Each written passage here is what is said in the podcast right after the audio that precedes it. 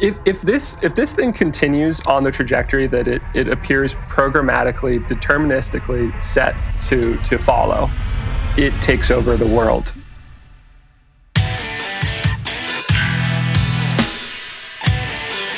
Hello, everybody. My name is Daniel Prince, and I'm the host of the Once Bitten podcast. This is a podcast focused on Bitcoin. It's my mission to interview as many people as I can around the different aspects of Bitcoin and help people understand exactly what Bitcoin could mean for them and for their families and for their future. I hope you enjoy the show. Thank you so much for listening. Hey guys, welcome to this week's edition of the Once Bitten podcast. And joining Lauren and I this week is Croesus, the young man that's um, taking Twitter by storm of late with uh, with his writing and his thoughts. It's really great to see people like this coming out of the woodwork, and uh, we we talk about that and his passion for um, kind of helping inspire other other people that have got a voice, got a vision, um, are here in the space, are perhaps lurking a little bit, and um, want to um, are thinking about adding something to the space. Uh, so, if you are one of those people, if you identify as one of those people, or you know more people like that, then um, definitely take a listen to this one. Uh, I think you'd love what he has to say. We go deep into um, the the topic of MicroStrategy as well. He and I both come from financial market backgrounds where he's still working, and um, you know discuss as well, uh, you know why it's so hard to kind of bring our friends, colleagues, um, peer group from from that realm into the world of Bitcoin, and uh, he has some interesting thoughts on that topic as well. So uh, let's get to it. Uh, before we do, a uh, big list of thank yous quick shout outs Adam Woodhams at Adam Woodhams1 for helping me put this whole show together. Couldn't do it without you. At Sir Badminton and at 21ism for you guys. Um, you know, the work that you're doing. Badders, music in the background. Love it. Uh, at Obi for supporting the show. Really, really appreciate that. coinfloor.co.uk forward slash bitten if you want to go start stacking some sats let's get to it, guys. Hope you enjoy the interview, and I will um, see you after the show.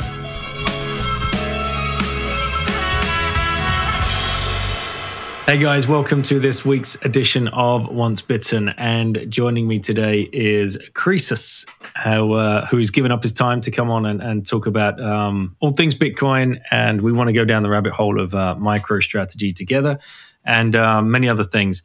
Um, thank you so much for for coming on, mate, and um, and spending the time and uh, reaching out as well on Twitter. Yeah, my pleasure. I, you know, jumped at the opportunity to uh, do an interview with the best Bitcoin interviewer in the space, by which I, of course, mean Lauren. what do you think of that? I uh, thanks and very cool, I guess. Yeah, you know, he's not the only person to have said this. I, I, I know. Many OGs have said this as well. Do you know what an OG stands for? No. Why don't you ask oh, Yeah. What What is an OG? Well, I guess, I, what it means in Bitcoin is somebody who's been around since the very early days.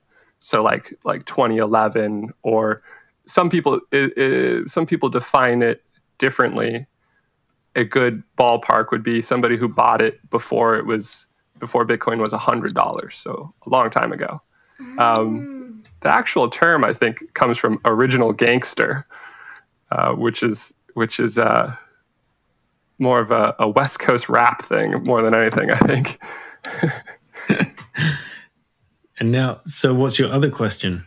My other question is who is Croesus? Croesus, yes, correct. Who is Croesus? Yeah. Yeah. That is a great question. So, uh, Croesus was a king uh, long ago. So, 2,500 years ago, Croesus was the king of Lydia. Um, so, do you know where, where Turkey is today? Uh, or do you know where Greece is? I my sister went to Greece, but yes, mm-hmm. I think so. So, well, we can check on so Samuel's out there, map on his wall. Yeah you know, it's in the Mediterranean, further east from France, you know, past Italy. you see you get to Greece and all the Greek islands there, and just on the far side of that is where Turkey is now, um, and that is where Lydia uh, was 2,500 years ago. So sort of broadly in the Greek sphere of of influence. Um, but Croesus was the king of Lydia 2,500 years ago and came up with this brilliant idea of people are using gold and silver to trade, but it's difficult to figure out how much gold and silver you're getting when you exchange, you know, a product for that for that metal. Um, so he had the idea to put a standardized amount of gold into a coin and stamp his face on it. And so that was the first invention of standardized metal money, um, which reduces the, the challenges involved in, in trading. So if you know exactly how much gold you, you might be getting when somebody offers you a, a particular gold coin, um, it makes it easier to agree to that, to that, to sell that thing or, or, or buy that thing. Um, so that was a big invention in the history of money. Um, the reason I took that name is because it's I like to remind myself, and I, I, think it's sort of important to be aware of how Bitcoin fits in, in in the history of money and the evolution of what money has been and, and can be. Um, and so it's sort of a, a nod to to that history. Understand? Yeah. Cool. now I know what Turkey is. And the importance of sound money. Yes, that too. Mm. L- Lauren, have you heard of the Trojan War? think so. I think we learned this at school, but I completely forgot about it. Did uh-huh. you ever learn about the story where um, some warriors hide inside a great big giant wooden horse? Oh yeah, I didn't learn that at school. I just I just read it in the. Don't you have book. a puzzle? Yeah, we that? have a book. We have a book or a puzzle or something. we have a book. No, we no. no, we don't have a puzzle. We have a book. Horrible histories, maybe. Uh, yeah, I think I've I, I think I've seen it in horrible histories maybe and a book yeah. so you, you can picture like a giant horse yes yeah? a right. giant horse yeah. trying to like they're gonna gift it to the to the red side Oh, and I've seen this in The Simpsons. Uh, on the, on, yes, they did one of those. Educational Simpsons. I love it. Okay, yes. Um, and like they they wanted that like they were gonna have a war, but they wanted to like trick them into like giving this big wooden horse gift. Yep. And then like mm-hmm. it, either in the night or like just then they might open the horse and like start attacking. I I think it's in the night because then no one really knows. And then I think the blue win because they they of course um kill nearly everybody. so, yes, so that that that was a good retelling of that, uh, and that story comes from the Trojan War, and Troy is in Lydia, um, but that was 600 years before King Croesus. So, but you know, in in, in the the timeline of history, more or less, uh, picture that. Picture exactly what you saw in that in that book. Cool. Okay. yeah. Well, do you want to say goodnight to Croesus? Bye. Bye. Good night. Cool, mate. Thank you. And um, when did you like, is this a pretty new account you have, or is this? Um, have you been on Twitter for a while? Uh, what was kind yeah. of the backstory on that? Uh, so I was a lurker for a long time, and uh, and I was an altcoiner for quite a while. Like I got into Ethereum first in in 2016, and so I've sort of been lurking since then. Um, you know, and obviously eventually found the light and, and realized that Bitcoin is all that matters. Uh, and that was that was early 2019. Um, and since then, I was I was sort of lurking, but then thinking more about the pieces of of Bitcoin research or analysis that I felt were missing in the space, or you know ideas that I had that that didn't seem to be um, out there from other people. Um, and I guess like four months ago, I decided to just start putting out my thoughts and analysis.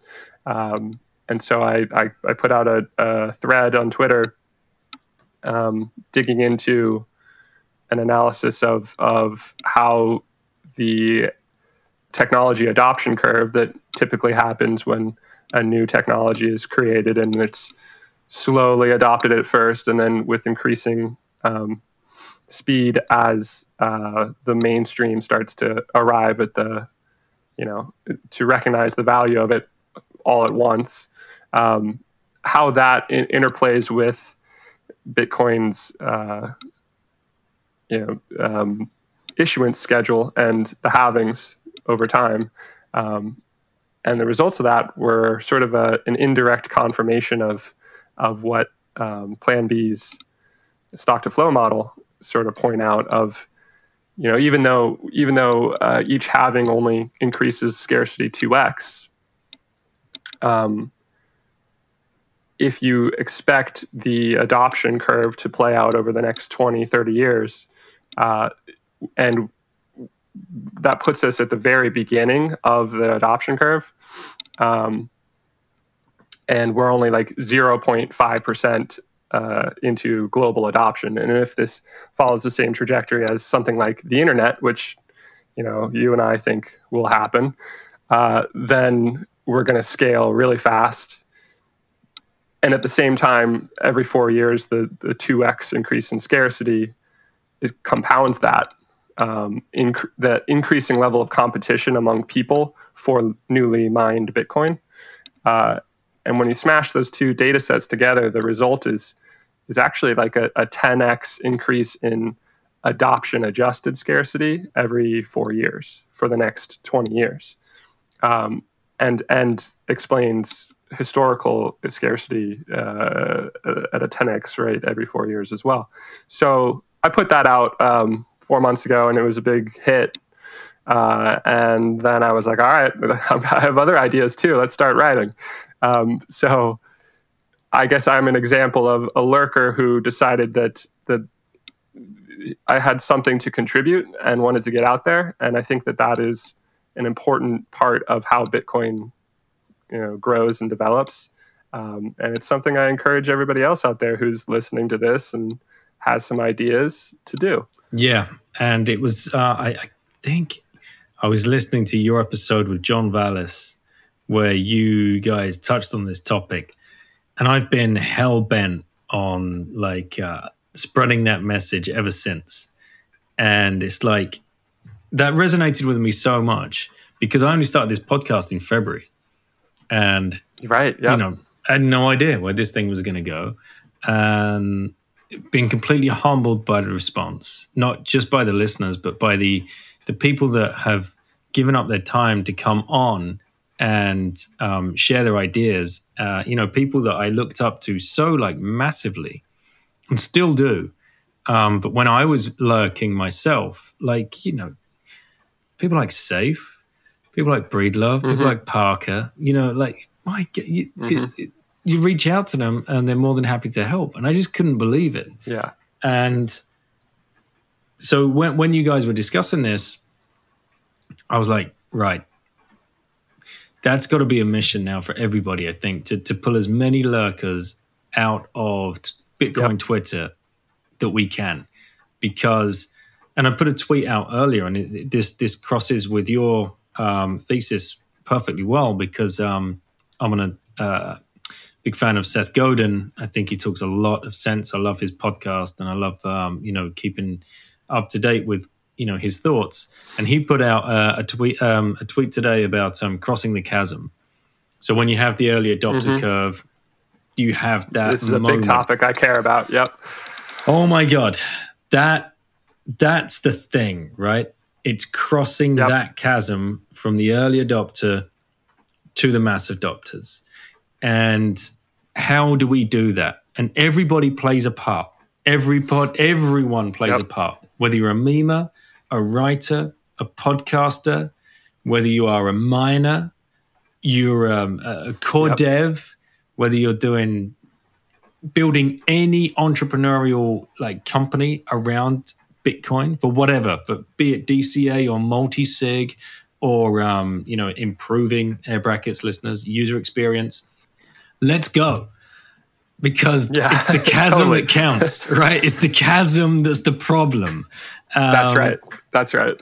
So, what are your thoughts around? That? I think that? about this a lot. Of um, Dan Held, you know, put out something a, a month or two ago about how Bitcoin needs marketing, and, and there was a bit of a of a kerfuffle about that. Um, I think his his his core point was uh, mistaken by a lot of people. Um, the truth is that Bitcoin relies on word of mouth marketing. It, it, it, propagates by people telling people about it and sharing the gospel. Um, that's the only way it, it, spreads. And if you imagine a, a classic adoption curve, you know, the classic bell curve, it has this chasm between the innovators and early adopters and the mainstream. The mainstream are are not going to follow something unless it's um, reached a critical mass. And the benefits of it are salient and obvious enough because enough people have done it that it's socially proofed. Uh, how do you get between innovators and early adopters to spread that message to the mainstream? It's by sheer numbers. And the only way you get those numbers is by virally propagating the message of Bitcoin through word of mouth. And that means all of us. That means every single person who can add a little tiny bit to lower the barriers, the mental barriers necessary to get Bitcoin, to understand why it's valuable. That's how that's how we win. Like like if you if you look at the the really early adopters, they all had some they had a combination of incredible um, characteristics that that randomly a random uh, assortment of characteristics that happen to line up perfectly to quote unquote get Bitcoin early. Like like Vijay was uh, a coder at Google, um, a libertarian who'd helped Ron Paul, and had this family story of his dad having to carry all of I think it was his dad having to carry all all, all their family wealth on a plane to India in gold. So he, it was on his body because there was no other way to, to cross borders with all of their family wealth. And so that that story, that memory made the value proposition of Bitcoin extremely relevant to Vijay very early on. But that's a really high barrier. And not many people meet that barrier of, of what it took in whenever that was 2011 to get Bitcoin.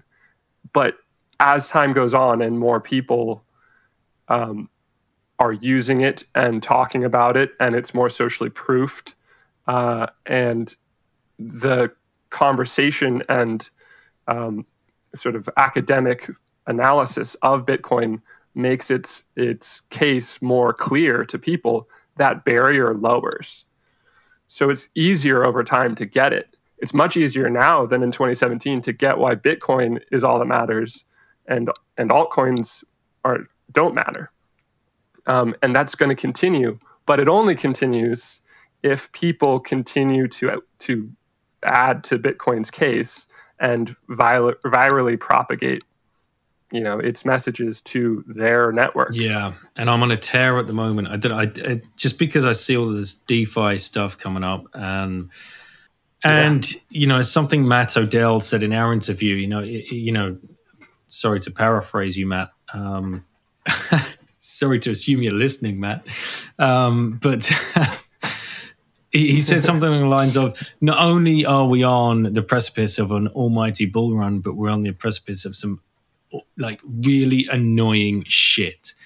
And right. it's already starting, and it's just like, God damn it! You know, I I was lucky enough to have been party to the um, the rip higher in 2017, and I've you know bed all the scars all the way back down, um, and mm-hmm. uh, and you know, so uh, you know, this comes from a place of knowledge, and to to defer anybody from you know even thinking about touching an altcoin is something that's becoming very very close to my heart. And i think i put, I, I put out a tweet earlier about um, you know the difference between um, altcoins and bitcoin.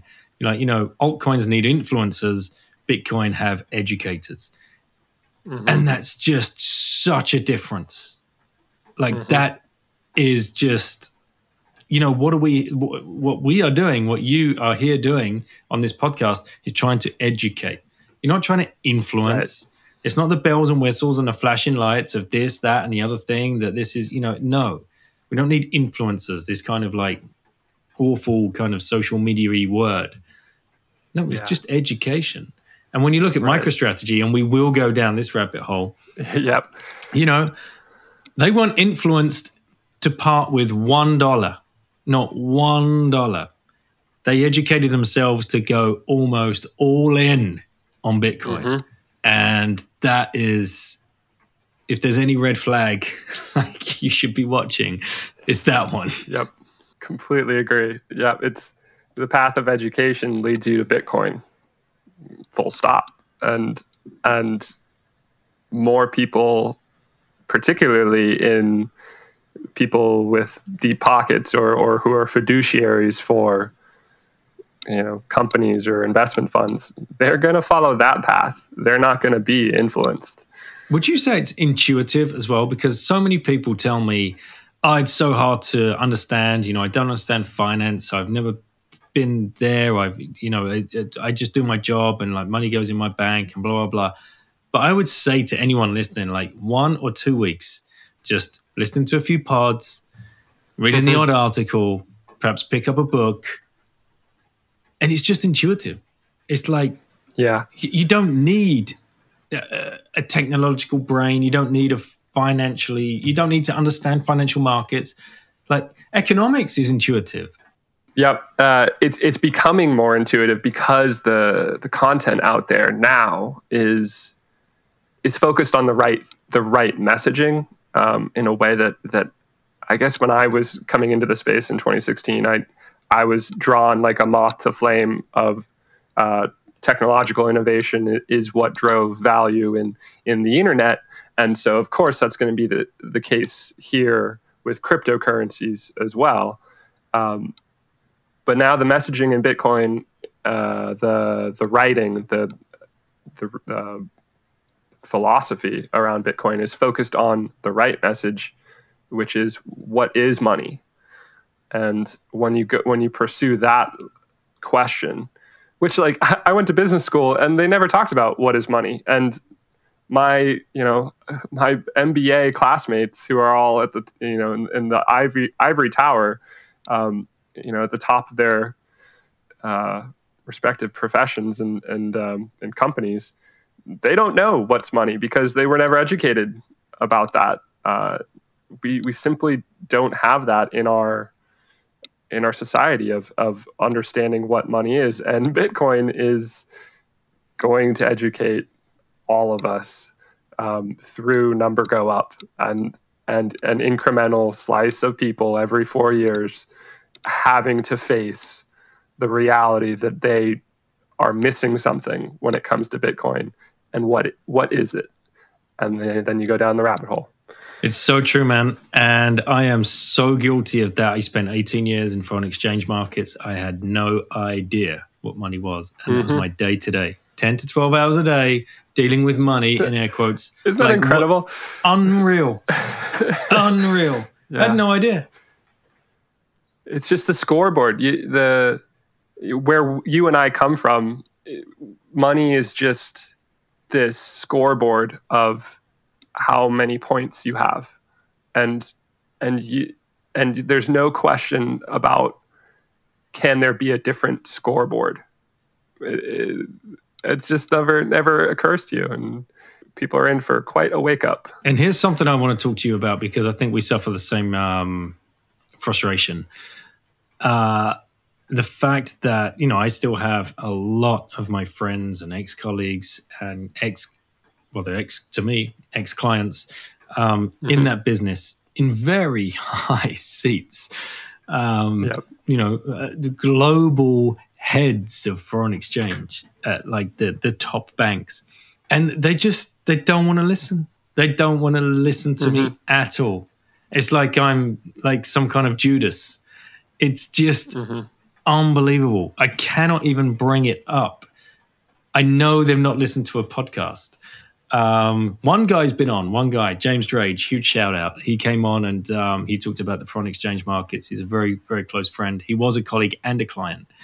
Um, and but like I've managed to get some of the other guys just just to look at it, and I know they've dipped the toe, but that's it. Yep. yep. It's just a toe dip. The, the it's like you know. So I'm hoping in five to ten years that will snowball, but um, yeah. I know you suffered the same kind of frustrations, and you've got some thoughts on why this is. So could you um, right. could you flesh this out for us? Yeah, I, I, I put out a an article in um, Citadel 21. Uh, if you guys haven't checked out Citadel 21, it's an amazing e-zine of uh, Bitcoin writings. Um, fantastic new uh, source for Bitcoin content. Um, so I put it out put out an article called uh, "Why the Yuppie Elite Dismiss Bitcoin," um, which was sort of a riff and an expansion on um, an idea that that uh, was put out in the space that you know really smart people think that Bitcoin is going to the moon, but also some really dumb people think that Bitcoin's going to the moon. Um, and it's the the people in the middle who are positively dismissive, you know, uh, or or insulting to, towards that ridiculous notion that how could Bitcoin possibly go to the moon? Um, and that that's an, an interesting framework, but I, with my personal experience going to to a, a top business school and being around really really smart people, um, and and they have all been extremely resistant to my, uh, you know, preaching about Bitcoin. Um, there's something else there too, and I, and what I came up with is that I think that to really get Bitcoin, you kind of have to have a distrust in the system. You need to be smart to get Bitcoin, but you also have to have a, a distrust that the system can work. Um, and fundamentally, to, to be a good yuppie, um, to have an MBA or be a lawyer or a doctor, anybody who has achieved highly in in their respect, respective field, that means you have to play nice and be good at playing the politics and, and plugging into the system. Um, and the only way you can do that is by having a faith that playing by the rules and and um, you know contributing to how how the system works um, will reward you and and that the system you know can work and does work. Um, so I think that that's why yuppies, uh, the the people at the top of um, you know the professions we we put on a pedestal in our culture, um, they are resistant to Bitcoin because it's it's uh, it, it, goes against the value system and um, code that got them to where they are in their careers, um, and you know, nobody is inclined to uh, deny the, the, the veracity of um, the system that has rewarded them by um, playing nice. Uh, so uh, I, I, think that that's that's what causes um, yuppies to not only dismiss Bitcoin but be uh, you know view people who are preaching it as Judas. Um, because it, it's an, an, affront to their their worldview and the system that um, has been good to them.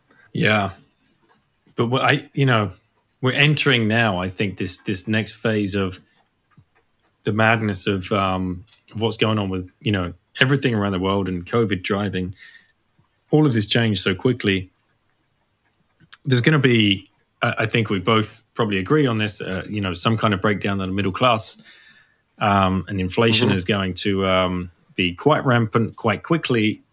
certainly for um, you know uh, a few years, and then we'll probably transition into deflation, a la Jeff Booth. Um, will that drive adoption? Will that you know? I, have already seen questions like my wife showed me a um, so a, post from one of her, one of our friends on Facebook the other day uh, who knows I do this podcast, and I hope you're listening, Joe, and put a put a post out something along the lines of wait we pay taxes and then we pay sales taxes and then we pay income taxes and then we pay property taxes and then we pay um, tax taxes and then we then we die and we pay more taxes? Like you know wtf yeah. And like yeah. Yeah.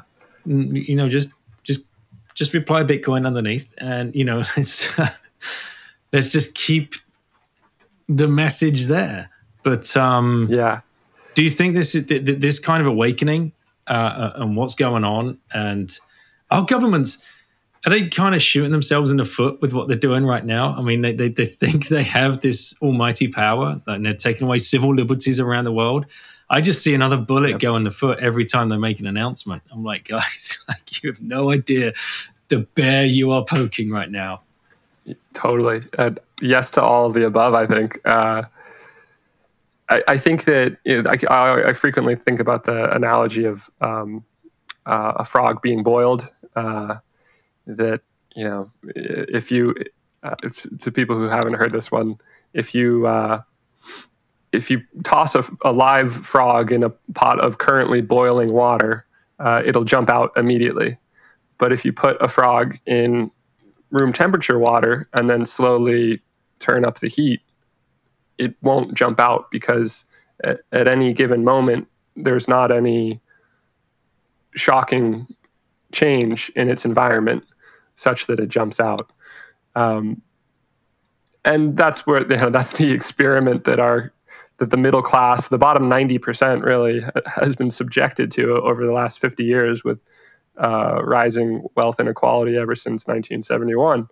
Um, at some point that is unsustainable and uh, the the cracks are there and and growing bigger and uh, you know the the Fed is in this between a rock and a hard place and th- their choice is to allow a deflationary spiral to uh, wash out the bad debts that have accumulated over 50 years because they haven't allowed a deflationary spiral to, to really reset the system in 50 years um, and, which would cause a depression.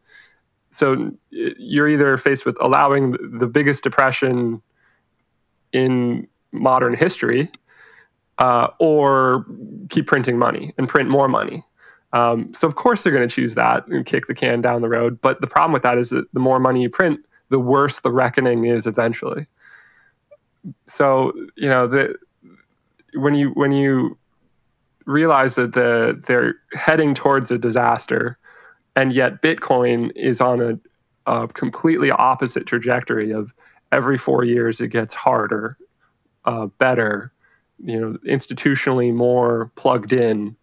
Um, you know, the the Lindy effect grows. It's more trustable and UX UI improves as well because of all the contributions of layer two and other other apps being um, you know built to to make it easier for people to to get a stake in Bitcoin. Uh, those are two very different paths heading in different directions, and it's only a question of of how much longer before people jump out of that boiling pot and into the the the safety of of Bitcoin. Yeah, the cold plunge pool of Bitcoin. yeah, yeah. it's shocking at first, but it yes. feels a lot better than a than a boiling pot of water. um, what's um, you know, we, we we we come from the financial world. We won't talk about exactly what it is you do in the financial world. Um, this last few weeks, uh, and we were, you know, DMing each other about this, about the MicroStrategy news, and it's on the lips of every podcaster um, out there at the moment. Um, and I got to hand it to to um, to Michael. I mean, I don't know how many mm-hmm. he's churning these out. So many. it's yeah. just amazing. You know, uh, Michael, I'm waiting for that knock at the door. Um, so, but one thing that's striking is I've not seen him.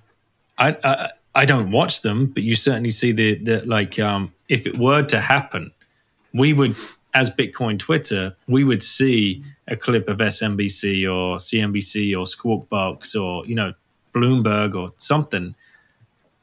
Yep. What the hell? Because yeah. I haven't seen any. I've not seen them even.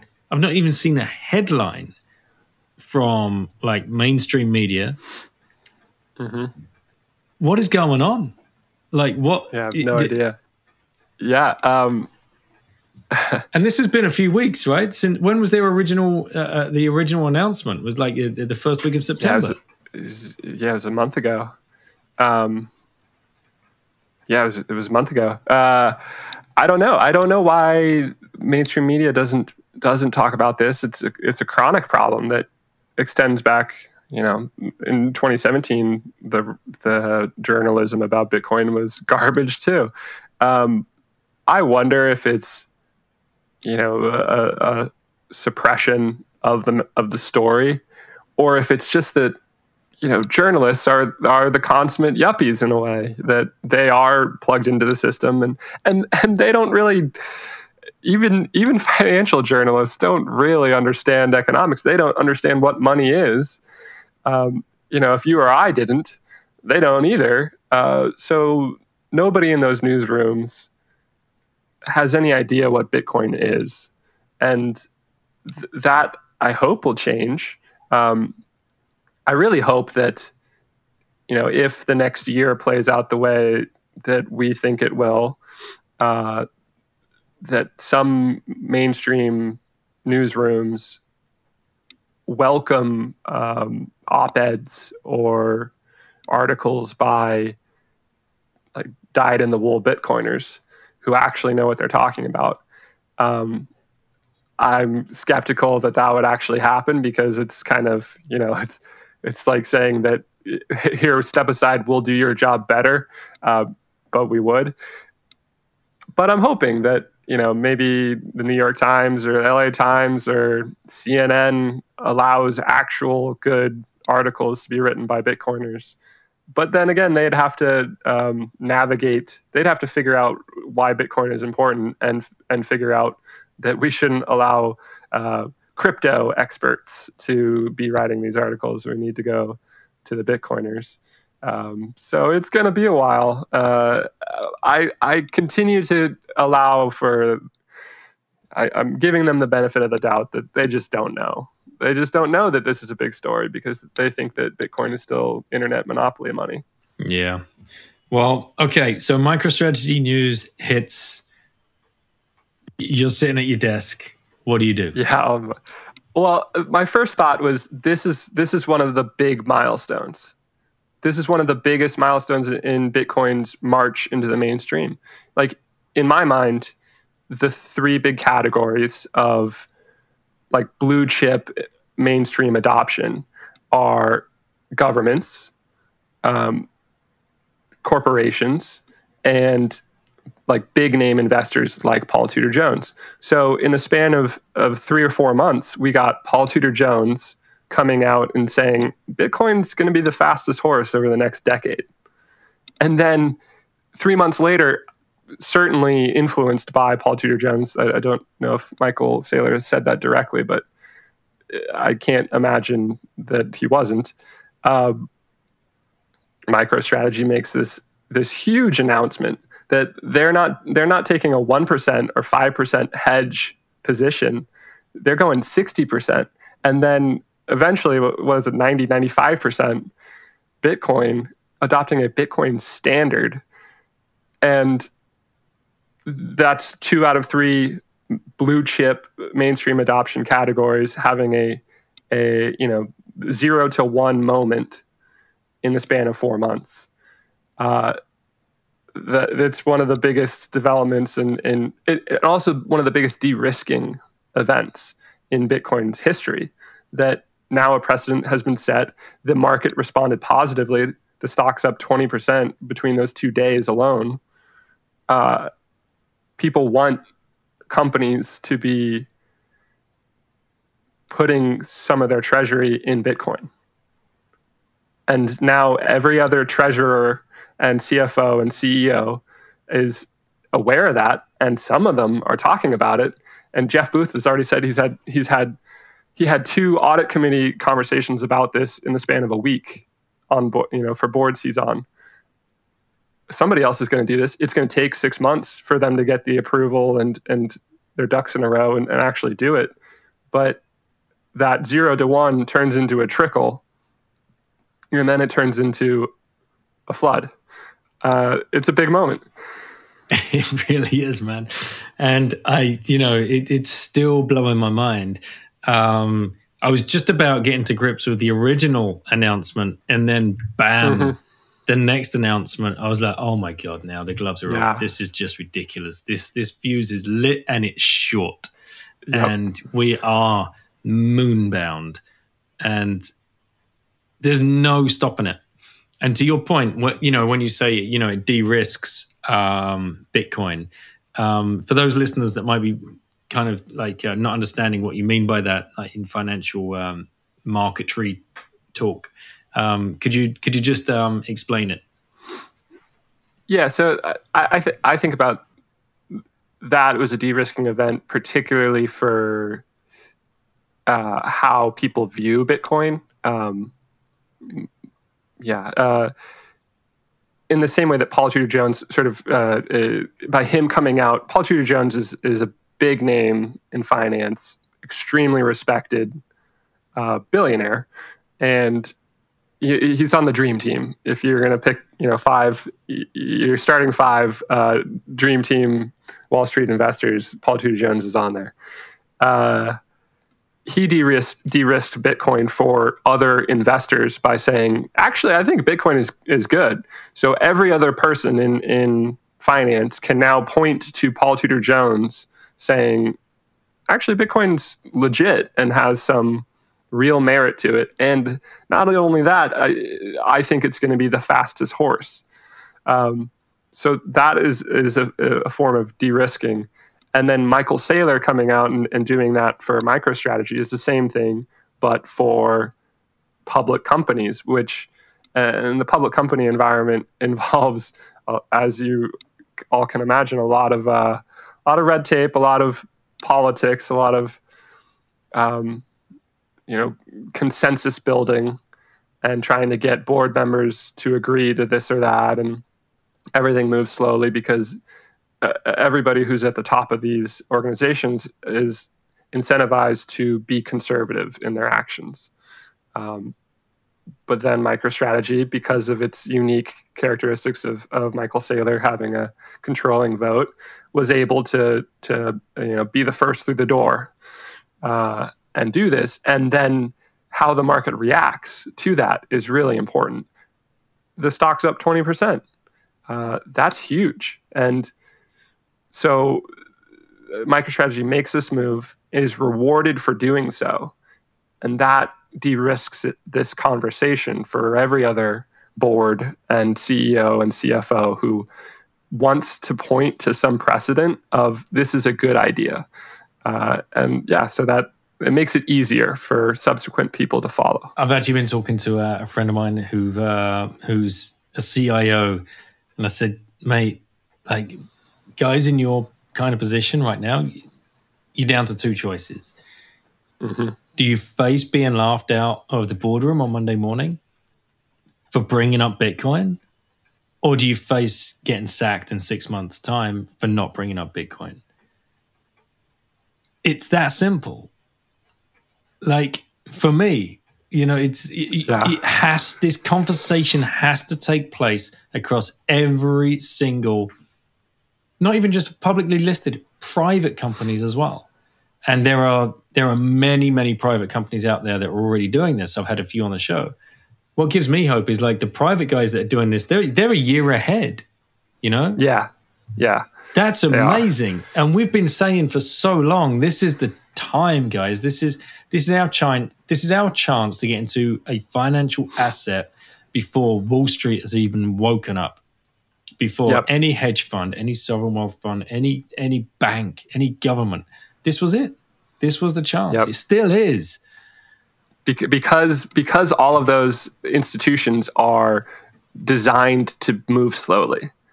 Uh, They can't quickly adopt true disruption. They can adopt Zoom overnight, you know, like oh, we're switching our video conferencing platform to Zoom because that's not really disruption.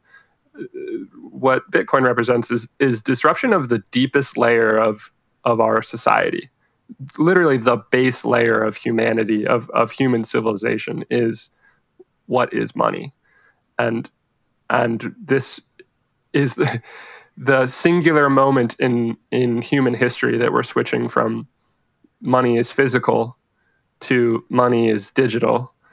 Uh, and that's a really really big disruption. So institutions that are designed to move slowly are are slow here. And this is all of our as individuals opportunity to to to get ahead of them in a game that rewards early adoption by uh, orders of magnitude. It's not a small reward. It's a huge reward. Uh, the price that we're that bitcoin is at is still effectively the same as before paul tudor jones before microstrategy before the halving.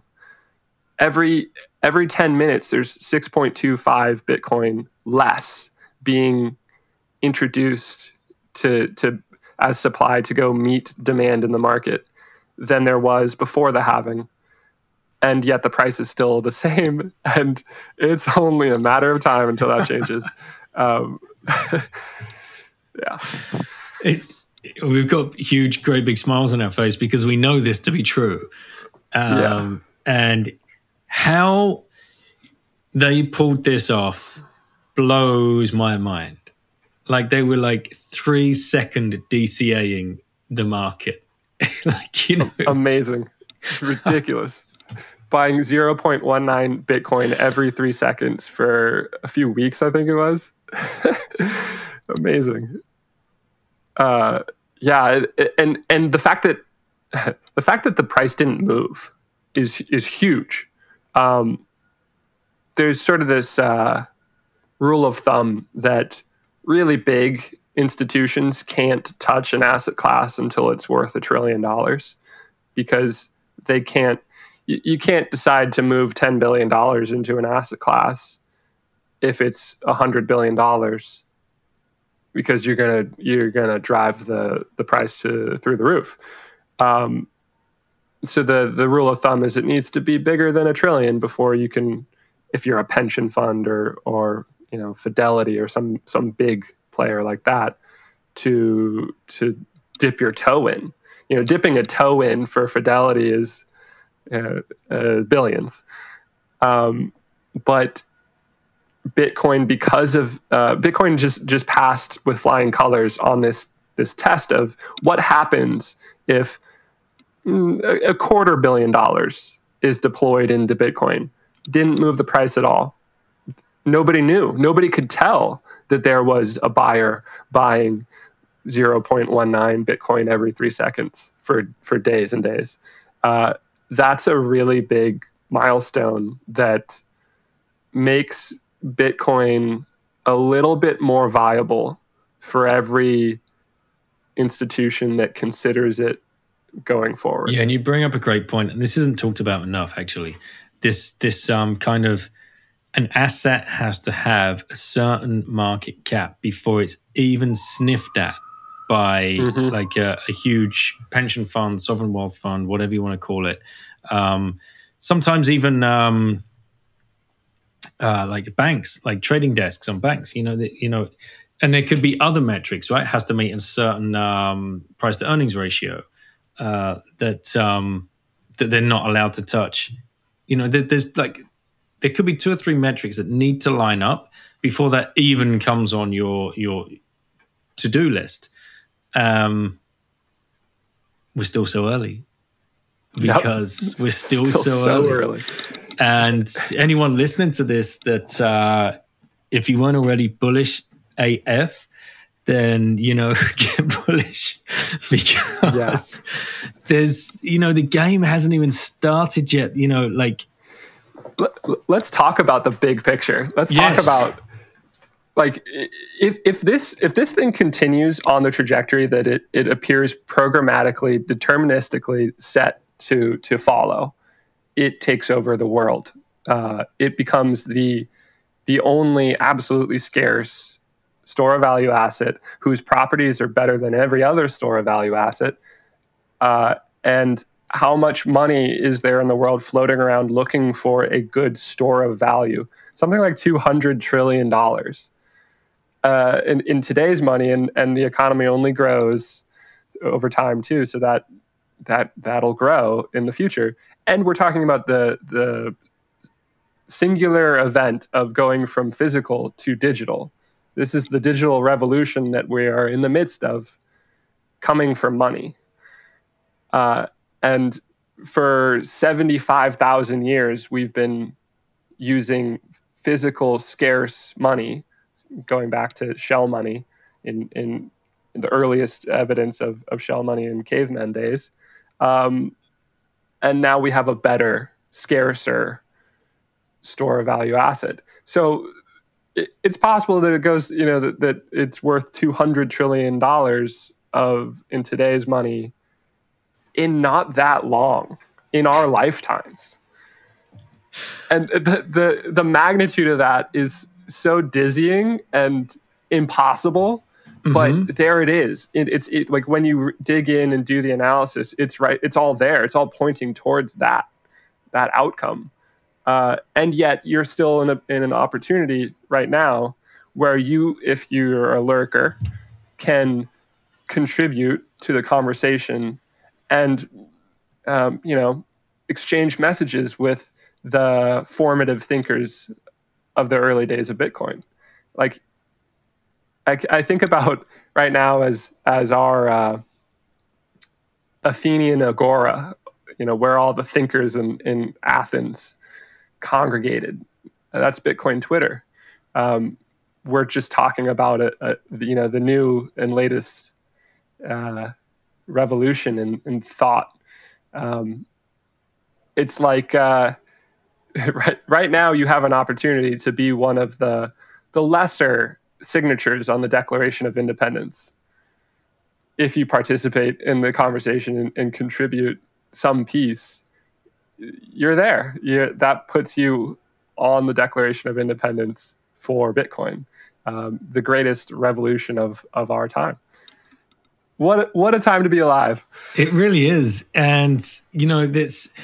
I've been thinking about this a lot recently. Like, yeah, could you imagine, like, going back to what you were just saying about, you know, Athens and like the great thinkers coming to, like, and to to to to pull the Bitcoin Twitter analogy with that. Most people are going to be like, yeah, whatever. Like, you know, th- th- there's, you know, it's just full of a bunch of idiots, and and you know, it's like you know what? I'm sure they were having a bit of banter as well back in Athens at the same time as, you know, thinking all this shit through. Yeah, Wouldn't it be amazing to have been able to listen to their conversations at some point? yeah, This is what's going to happen in 100 to 200 years' time. Like uh, the amount that's being written, the amount that's being broadcast, the podcasts, and, you know, things like conversations like this that you know people are going to be like studying in, in hundreds of years of time um, that blows my mind. It blows my mind that yeah, we could you know nothing's been documented like this ever in history where everybody has a voice. Thank you to the internet. Whether you are writing a blog post or whether you're writing long form or whether you're doing a podcast or whether you're making memes or whether you're making YouTube videos. You know, Richard James was on recently with his hard money film. These things, you know, the internet's forever, right? And Mhm. it's just, it, it's a mind blowing. And to be able to think that you are here right now, part of this, if you're listening, you're part of this. And, you know, people like, you know, you, you can text Saif. Like he's going to be the Mises of our generation. You can Yes, text him. he's Like, in the Hall of Fame. He's in the Hall of Fame of uh, economists. yes. It's it's mad.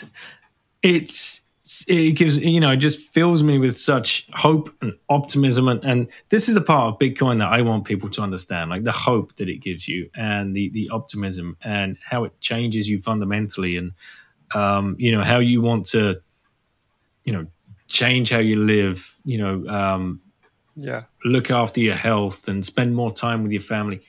Done all of that. Like that's yep. all ticked off. And but but but you do all of that and you're still only doing it for yourself. There's one more step you can take.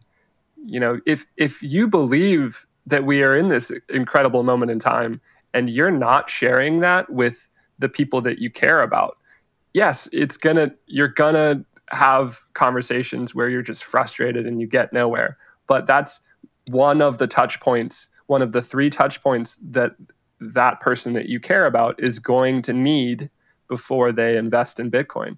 So fall on that sword. You have, you know, if if this is what we think it is,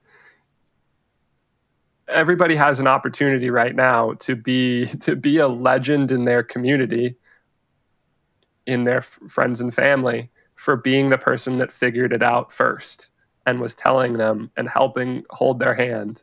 They're like, actually, you really should be looking into this a little bit more. Just buy a hundred dollars of it. Just get a tiny bit of skin in the game because you're not comfortable with any more than that. But the only way you get comfortable is by having some skin in the game. So just take this first baby step with me. I'll hold you. I'll hold your hand.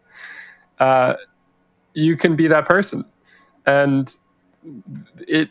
I, I guess it's been interesting for me to to realize that you know, I, I have uh, I've had a, a successful career in the traditional um, realm, and yet I'm now realizing that I think my legacy is going to be defined by how many people I I bring into Bitcoin. Like that, that's it. That's what's going to move the needle the most for the people in my world.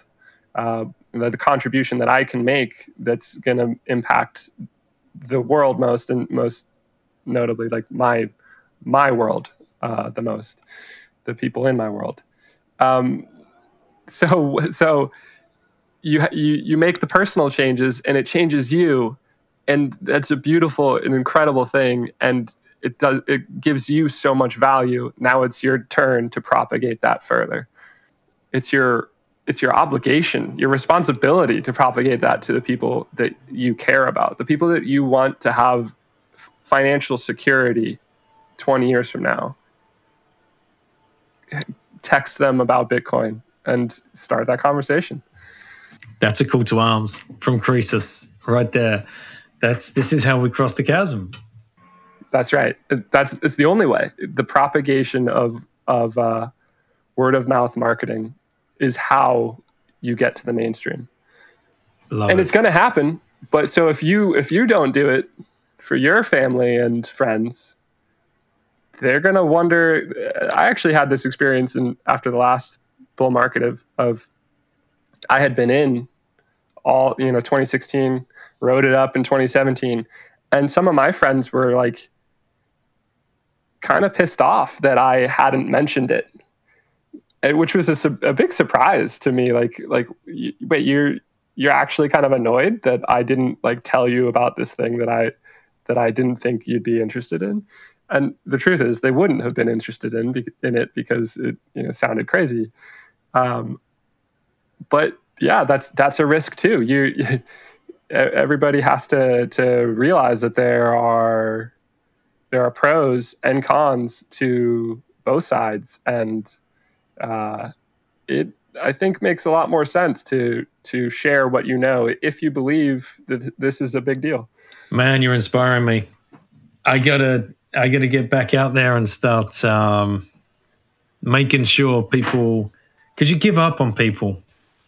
Yeah, uh, totally. You, you, you you know you take all the punches on the way, and you you end up getting um, a little bit um,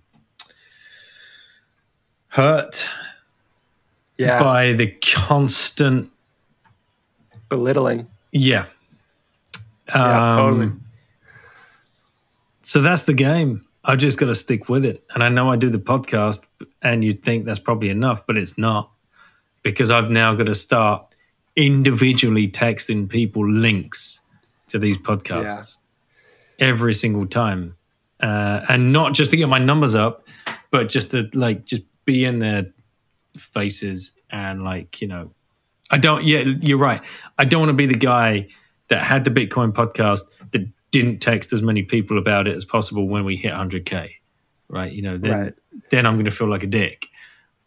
And, and at the same time, like you're you're gonna get hurt by uh, by pushing people, and I, I think about um, a marketing um, concept of uh, people have a buying window where mm-hmm. like if you're if you if you're seeing ads for uh, new cars most of the time you're completely uninterested in like I, I don't need a new car uh, that's not I'm, my buying window is completely closed to new cars um, but then there's a small window in, of time where suddenly that window opens the, the, your, your buying window opens and you're receptive to information about new cars. Um, that's marketing. That's true here too. Of uh, people are not open to Bitcoin, and you might hit them. You know, they might have had, uh, they might have heard about MicroStrategy. I had a friend who just told me he's going to buy fifty thousand dollars of Bitcoin uh, because MicroStrategy was the thing that tipped him over the edge. Um, that's big. That and and for the last two years, I've been that annoying friend who has gotten nowhere with him, uh, and he has has sort of dismissed and and sometimes almost mocked uh, the links that I've sent him. But it that was important in in helping him get primed, so that now now he's in. Uh, so yeah, you know the rejection happened, but if this is as big of a deal as we think it is, if this is this moment in history where it's the biggest wealth transfer in history and, and you can define whether or not your financial future is one of security and and uh, comfort or you know struggle in the in st- continuing struggle in the, the hellscape of the near future uh, now's the time. Now's the time to to put it put yourself out there, you know, with this information to friends and family, knowing that their buying window is probably going to be closed, but that that primes them for when when the the next news about let's say a government announces they're buying Bitcoin and adding it to their reserves. Well, if you've told them about MicroStrategy, it might click when that happens. So it, it all it all matters, and and it's in every I think in everybody's selfish interest to be that guy who was mocked and made fun of in the short term, but in the long term is the reason that that you know your friends are financially secure in, in the new paradigm. Yeah, for sure. And um, yeah, it's going to take a hell of a lot of high levels of staying humble to to stave off that vindication kind of you know it's so true yeah yeah there there have been i've had enough uh, i mean i wrote an article about why why my friends are dismissive about bitcoin because that has come from a lot of conversations where i've been uh, i've been i've been mocked uh, it's going to be hard to not say I told you so, but I'm going to try. I'll probably fail, but I'm going to try. Let's start talking about some of, um, you know, like uh, if if Paul Tudor Jones and uh, MicroStrategy, these these are like the first couple of dominoes to fall. Um, mm-hmm. Let's let's concentrate on MicroStrategy. Uh, what are some of the ripple effects that that you see playing out that possibly people aren't talking about yet or, or haven't thought about? Um, have you got anything on your mind? Yeah, uh, I guess the the thing that pops out to me is people have been fixated on like what does Apple do? What does Twitter do? You know, surely they'll buy some now. Um, I don't I don't think that that's those are the next dominoes. I think that in the MicroStrategy story, the the key piece of information is Michael Saylor had controlling a controlling vote, a controlling say. I think 97% of the voting shares uh, of that company. So it's it's his show, and, and he decided it.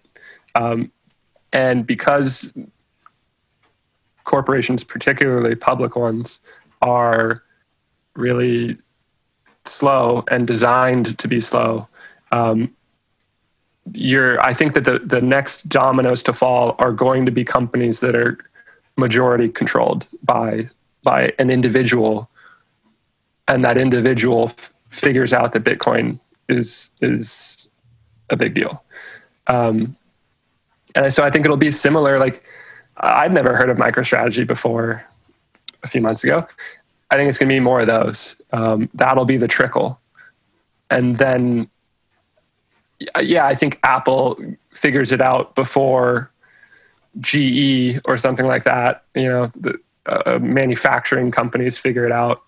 Um, I think tech companies that understand network effects and have a lot of cash on their balance sheets will will figure it out before you know other traditional um, more more traditional companies do. But but I think it's going to be the majority controlled uh, by one person companies that we haven't heard of that are going to be the next few. And if analysts are doing their job right, and I don't know whether they they will be because I don't know how they're viewing this. Um, you know, every Q3 report now has to be pored over with Command F with that sentence mm. from the Q2 filing from MicroStrategy. And I, you know, I'll paraphrase it. You know, we are, we will be looking at alternative investments for our 500 million of um, you know cash balance. Mm-hmm. Like those words, alternative investments. I know, like, you know, will that's what we've got to be looking for right? If you are if that's your job if you are stock if you are picking stocks if you are picking individual stocks that has to be the flag yep. looking for. And so what you want is a company kind of under the radar with uh, a long-term ceo who has um, you know a good percentage of the board and at least 100 million on on, on the balance sheet in cash Yep. And that's completely. And that statement in the Q3. Yeah. Yeah. If if you're if you're trying to pick stocks about like who who's gonna who's gonna make this move and, and possibly see a ten percent jump, that that would be how I would approach it too. Uh, and you're right. The the the quarterly reports are going to be interesting every every quarter you know, especially over the next year and a half of of uh, as the halvings scarcity plays itself out. Um, there's, there's a fire lit of, under every CFO right now, uh, and it you know that fire might be uh, you know far beneath them, so they barely feel it. But that's gonna get more and more near uh, and and felt more intensely as the you know, Federal Reserve continues on its track and Bitcoin starts to you know reap the benefits of the supply shock from the halving. I'm going to start an initiative now to get as many of Bit, as many people from Bitcoin Twitter onto the uh, MicroStrategy uh, Q3 earnings call and see if we can't just like make that the biggest earnings call ever known to man. And if, we, if we can get if we can get Michael to open the uh, the, the questions to uh, like Elon style, right? Elon opens the questions to um, just um, like pleb stockholders. I think that would just be the, the most fun. That could be the, the best earnings call ever. I've listened to many, and they're usually pretty dour. Yeah, they're pretty boring. uh, that would be amazing. We'll see. well, here's a ripple effect that you know we, we kind of discussed briefly on DMs, and it's been something that's playing on my mind. It's um, you know when MicroStrategy can turn around and start offering full contracts and full employment in Bitcoin. And mm-hmm. you know, this is it was having Preston Pysh on the show that that like kind of opened my mind to this. It's like when this starts happening, and he was months before um, the announcement, so you know, huge hat tip to Preston. But with, then, you know, he was like, I think Preston might have. I think Preston might have incepted Michael Saylor. I, I think because you know Preston had put that out there, and he was on a few podcasts saying, "This is what I would do if I had a lot of cash on my balance sheet." And then four months later that happens. I, I think that played in. Man, uh, you know, if you're listening, Preston, you're getting some huge respect here. Um, and on on our show, he he went on to talk about then the transfer of wealth is really, you know, set alight because, you know, Michael and MicroStrategy will be in a position to attract the top talent from like you know and we know the talents in the bitcoin space those people that are looking for you know any kind of uh, role but you know specifically to microstrategy perhaps that's engineering um, computer science um, you know, computer programming that might be looking to be paid full time in bitcoin then my goodness like you know warren buffett talks about building moats if you are microstrategy yeah. yeah. like you're on a big. they have a hell of a moat now. they've you know they've got an unbridgeable moat almost. Um, you're on a yeah. standard, and now you're offering you know the top talent, the best wages paid in Bitcoin. Like game on. It's it's pretty comical to think about like if if bitcoin follows the track that we think it will uh,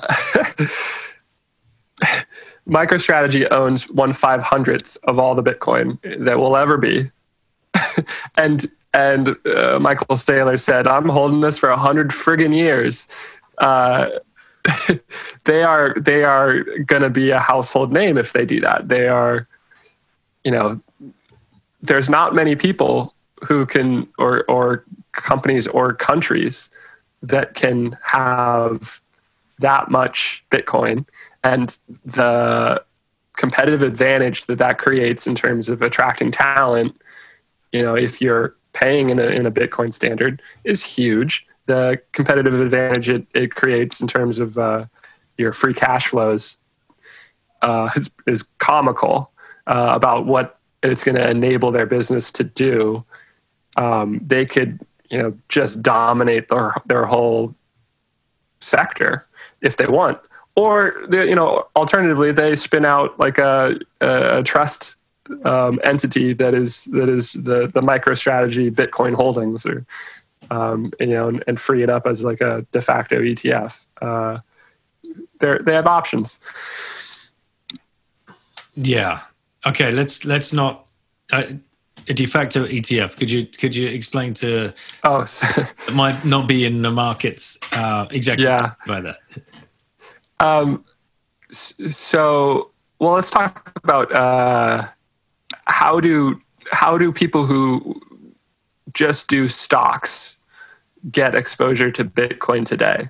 They're really the only vehicle is to buy Grayscale Bitcoin Trust shares of that. Um, and what that is, is is Grayscale, the company, has created a trust entity, uh, a, a company whose balance sheet is entirely made up of Bitcoin. So it's it's just a Bitcoin um, fund that is wrapped in a trust entity that has shares that it can offer to the market. So when you buy um, a Grayscale Bitcoin Trust share, you own a, a, a small percentage of the underlying Bitcoin that that company is entirely made of uh, an, an ETF is is essentially that. Uh, it's um, a when you buy an ETF, you're buying things that represent that asset, uh, and and there's some variety about that with different commodities, but it's a way to have pure exposure to a certain commodity. Um, so if if MicroStrategy wanted to, and I think that there would be some serious regulatory problems with this, but um, it's possible that they could uh, you know, spin out part of their balance sheet from the from MicroStrategy, the company, and create a separate company that uh, just had Bitcoin on its balance sheet. Um, I, you know, I don't think that they, I don't think that Michael Saylor intends to do this, but uh, if Bitcoin was to 10x, maybe there would be interest in that, and maybe it would be you know, something he would consider. You could isolate the Bitcoin on the balance sheet as a way for people to, through the stock market, get exposure to just Bitcoin without actually investing in MicroStrategy, the, the business model.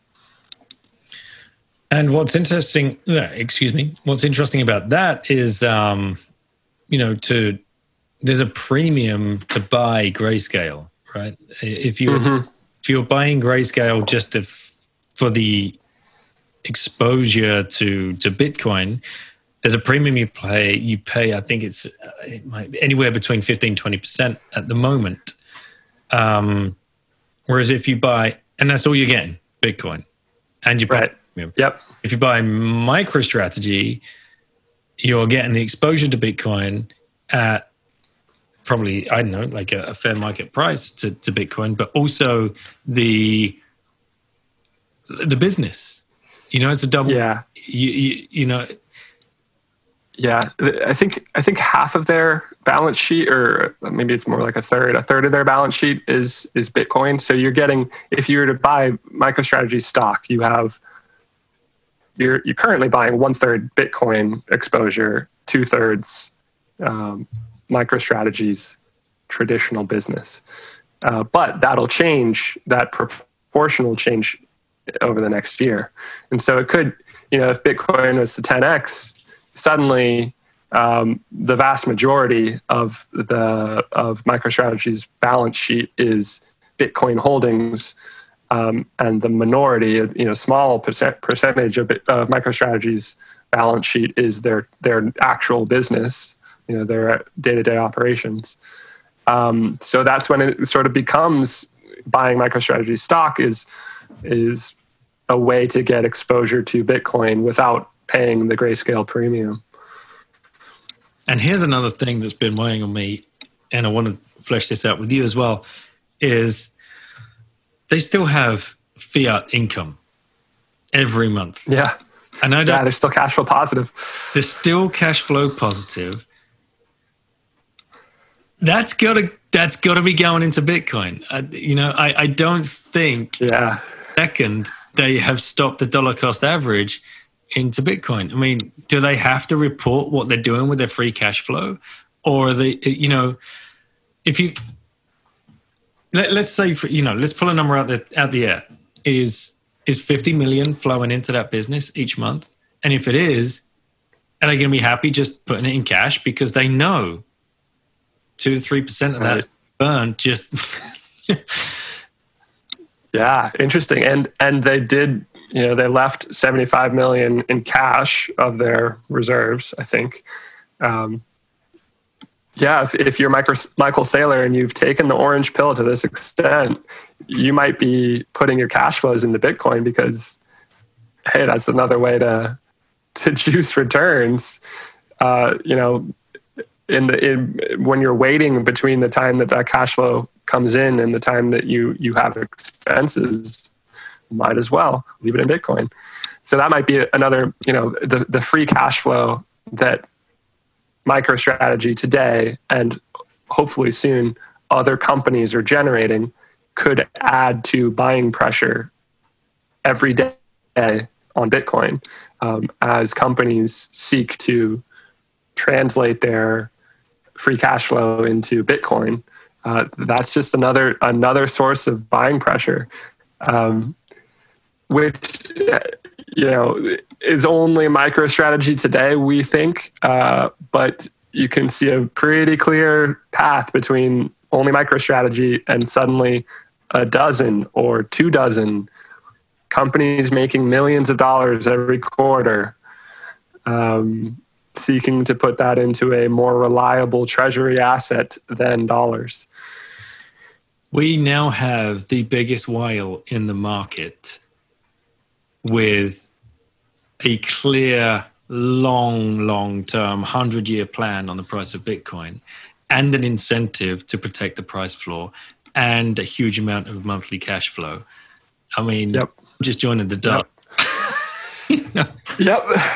Exactly. And and, and that's just companies. You you think about like the the the net worth of the world.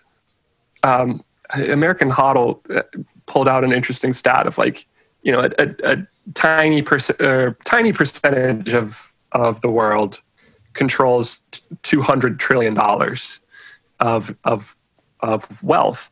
Not all of it is, is seeking a store or a value asset, but a lot of it is.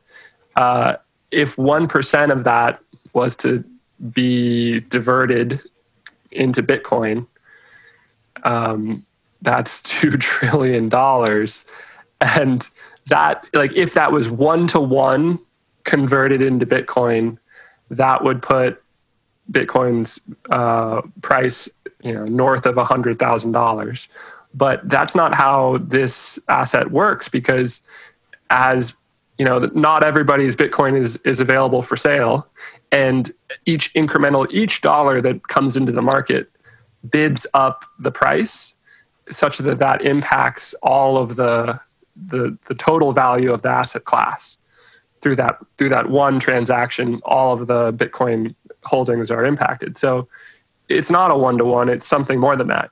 And any any any scale beyond one to one it gets pretty crazy. Like if it's if it's four to one just a 1% hedge from a tiny, tiny, tiny portion of the world's population that controls a ton of wealth, the billionaire class, um,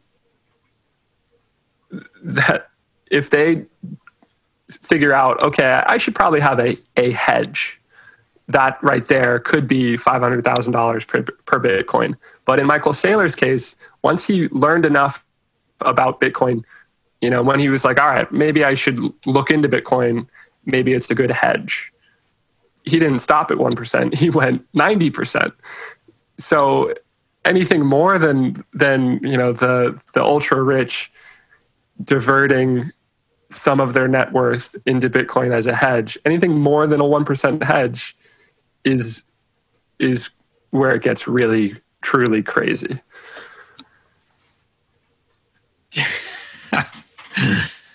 and yeah, there's no way in the world. I mean, when this thing starts taking off. Yeah, do you think that uh, Preston has talked about escape velocity? What, what's your take on that? It, it's an interesting idea. Do you have you heard about this? Not not exactly. No, I've okay. The, you know, yeah. Give me the. Um... So his his idea there is that at some point we hit a tipping point where we we stop having um, four year cycles and the the rush of money into Bitcoin as people try to you know land grab their stake of the future uh, is such that we don't follow any model uh, anymore that we, we break the stock to flow model to the upside. Um, and there's not really any coming down. It's the eternal September idea from the internet, where uh, that, that's this old idea that I think it's from AOL help, um, like the support s- staff on AOL, uh, where suddenly, like one September, it, it they they they would have like the the rush of new users each September as people went back to school or back to their jobs and and have to you know get onboarded to this new thing called the internet. and then one year, that busy season that usually happened in September never stopped because it just hit this inflection point, this tipping point where suddenly everybody everybody got it and everybody wanted in on the internet. Um, and that, that I guess this escape velocity idea is that uh, do we hit that for Bitcoin? What's your take on that? I think it's inevitable. I think it's just, um, you know, as we were discussing earlier in the show, um, like the big money, thankfully, is still going to be the last in.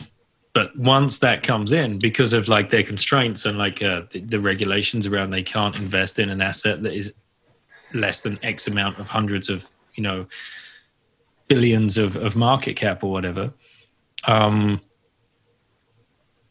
the, yes, the S2F model is going to break down at some point because all models break down, but it breaks down to the upside. There's no doubt. Interesting. Yeah, uh, I hope so. I hope you're right.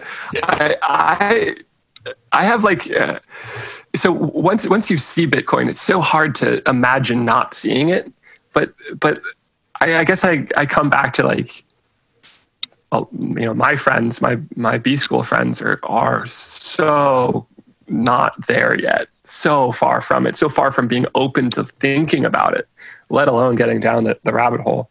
So I, I I guess I imagine like the the stock to flow model is directionally correct for several um, cycles before before the volatility has decreased enough that it's just an obvious part of, of how the world works. Um, yeah, I, I, don't know. I hope it. I hope it gets shattered to the upside, but uh, I imagine that the sluggishness of learning will be mo- more formidable than than us Bitcoiners imagine. I hope we get another four years. To be honest, I hope we get another. Uh, you know, um, I, I think everyone here listening uh, who studied the S2F and studied has been here, you know, a couple of years or whatever. I think come the middle of next year will be um, hundred thousand dollar Bitcoin uh, to the north side of that. Um, but I would like to see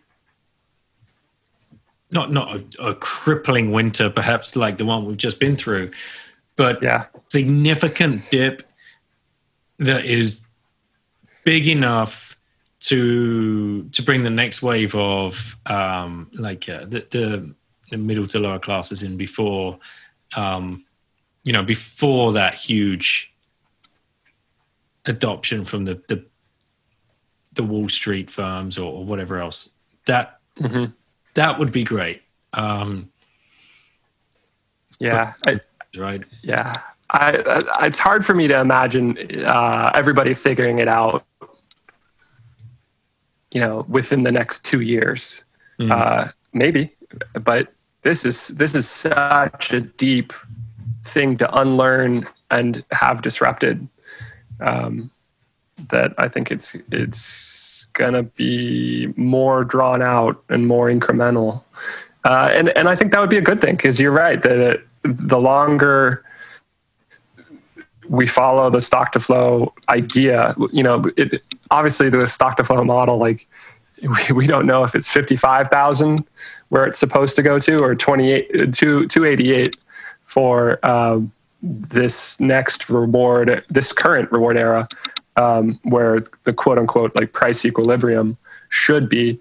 Uh, and you know, obviously the idea of the stock to flow model is that we, the price drifts up towards the correct equilibrium, but in that uh, journey, it builds momentum and overshoots it because of the enthusiasm of of the masses in, in, in a mania, and then that mania uh, brings on a ton of of additional mining power, um, and overextends people's um, positions, and then the ensuing crash uh, is is more painful uh, is painful because all of that uh, excess has to be undone. So it undershoots where it's quote unquote supposed to be, um, and then the you know the year or or two after that is the dampening down of volatility as it homes in on on the quote unquote correct price level, whatever that is, whether that's fifty five thousand or or two eighty eight.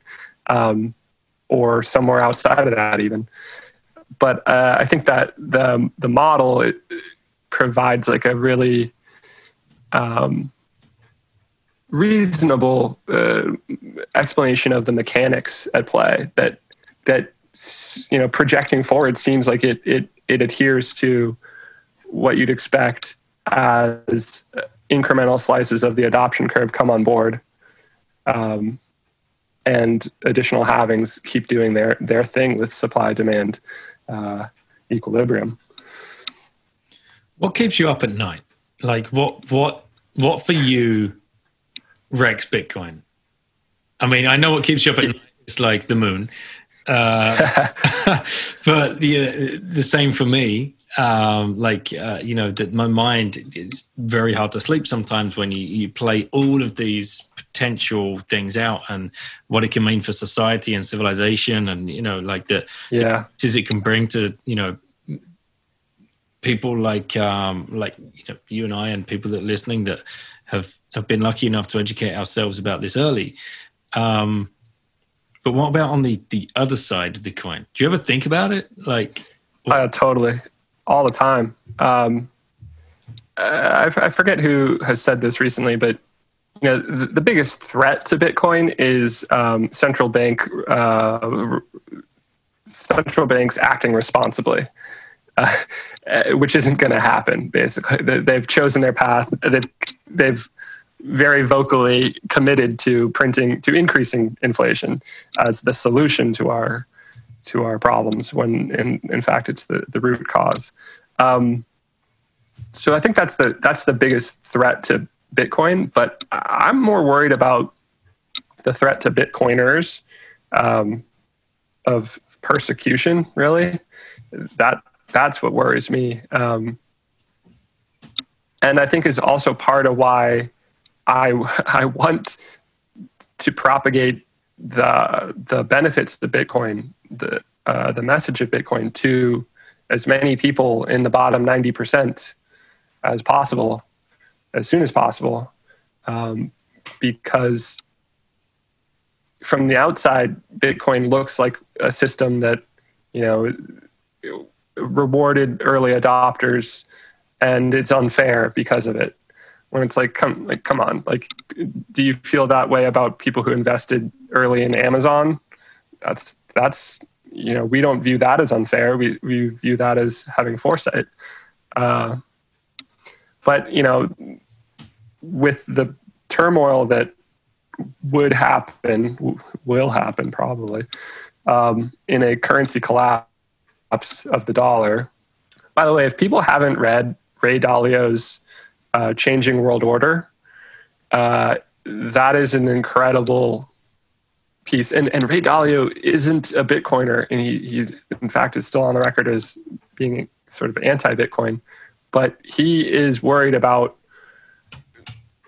the U.S. dollar losing its reserve currency status because we have followed all of the the fingerprints of what happens when all of the previous reserve currencies over the last 1500 years in the world, um, what have they done in the waning days of their position as the reserve currency of the world in their respective eras?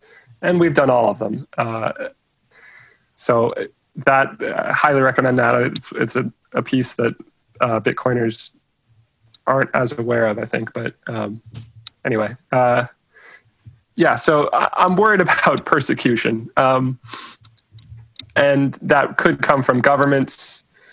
Uh, but I, but the I think the bigger wild card is is how do the masses view people who got Bitcoin early, um, understood Bitcoin early, and uh, you know how, how do they feel about that in when they are in a, a state of uh, of, of financial collapse, it, it could get could get nasty, and that's that's a bigger worry uh, than anything else. I think for me, I'm not that worried about Bitcoin um, not working. I'm certainly not worried about altcoins uh, superseding Bitcoin. So that, that's really the only thing that, that bothers me that, that keeps me up. How about you? Yeah, I think about that a lot. And then um, I, I, you know, it's not like um, wealth inequality hasn't been a thing before. I, I, I try and focus on, um, you know faith in humanity is like um, would, would people really march on your house with pitchforks and you know burning torches if if they knew that you might own some bitcoin or if you had a bitcoin podcast or you written a bitcoin article and to your point like you know they're not going to do that to people that owned amazon stock i mean how many millionaires are there in the world that you know that they just go around their daily life and people know they're millionaires because they turn up in their flash cars and, and whatever um, yeah so I have that hope, you know. Um, my OPSEC's blown to shit, so you know I've got to. so that's the kind of way I'm trying to to, to think about it. Um, and at the end of the day, we are doing nothing but trying to help people understand. I don't think anyone can ever take that claim away. It's um, right. Know, um, so maybe I'm being this eternal optimist far too broadly, um, and many many people listening to me like, ah, what are you talking about? You got to live in a citadel and get yourself a gun and whatever else. Um, that doesn't sound like a fun existence. You know, yeah, I, I still want to be able to interact with as many people around the world as possible and and and share the love of of Bitcoin and still carry on the education. Um, and, and, I'm just hopeful that people are going to be way more perceptive to it by then. And uh, I have this hope that prominent Bitcoiners will come out of, you know, to, to Michael Saylor's point, you know, it turned around when he was talking to his board, at least 50% of them had already invested in it in personally. Like, where yep. are the sleepers, you know? Right. And uh, the, the peaceful revolution idea. Right so that's that's my big hope and yeah maybe maybe i'm dreamy and uh, uh, and whatever else but yeah um i don't know what I, I you know I'm, I'm kind of like committed to the idea that it just can't be stopped mm-hmm. can't be stopped um there's going to be road bumps and there's going to be um questionable be questionable behavior and there's going to be new things that come out that people might you know rush into. You know like this week like the kraken bank announcement. Mm-hmm. i can't huge. I can't figure out where i fall on that. You know i fall on oh interesting. one side i'm thinking this is awesome. This provides mm-hmm. is for those people that are so tied up in the legacy way of thinking and legacy finance and if i can just say to someone look here's an institution that started out as a Bitcoin exchange, is run by a Bitcoiner, and um, went through all of the regulations and followed all of the rules. And now it's basically like having a bank account, but instead of your bank account being dollars, it's going to be in Bitcoin. And you're going to get an ATM card and maybe even a checkbook. Uh, you know, that's going to entice a lot of people and a lot of boomers. Um, but on the other hand, the, you know, that more and more establishments might get those regulations and, and go through that red tape and you'll get some bad actors. And also you know when you're following regulations you're at the behest of the regulator. And then you could have a 6102 kind of event where all of a sudden your bitcoin that you thought you had has been rehypothecated back into fiat uh, or, or, whatever it is wherever you live.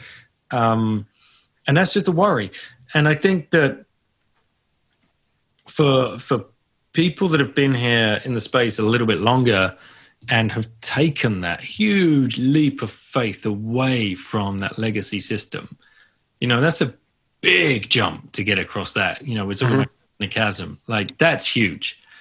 And when you're there, you're like, yeah, it's pretty nice over here. You know, you're going to mm-hmm. be hell bent to turn around and take the running jump all the way back to it. Yeah.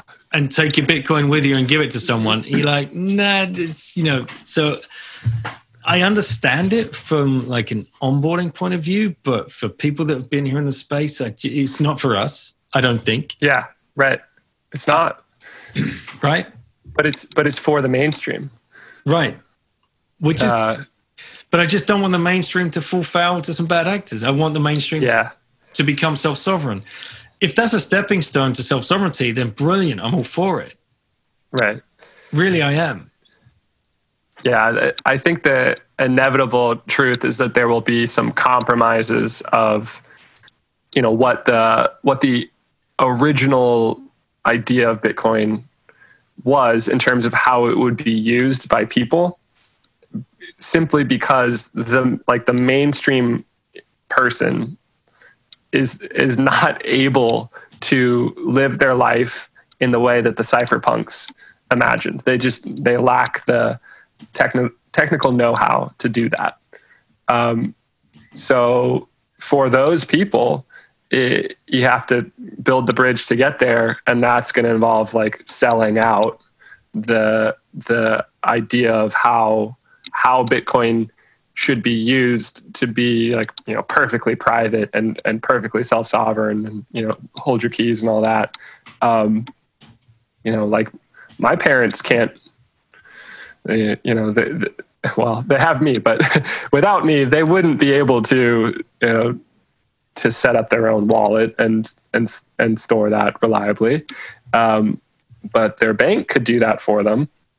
And there's there was that uh, announcement this summer that uh, the, the, government regulator who is responsible for uh, banks um, issued guidance on making it officially acceptable for banks to provide uh, cryptocurrency cu- uh, custody for their for their clients, their customers, um, which means that some big bank lobbied for that, petitioned for that guidance to be given, um, meaning that maybe Bank of America or Wells Fargo is currently planning to roll out a, you know, you have your dollar bank account and you have your Bitcoin bank account, and let us provide some some uh, you know provide your custody for you for your Bitcoin assets. Oh, you don't have any Bitcoin? Let us help you get some um, that's coming to the mainstream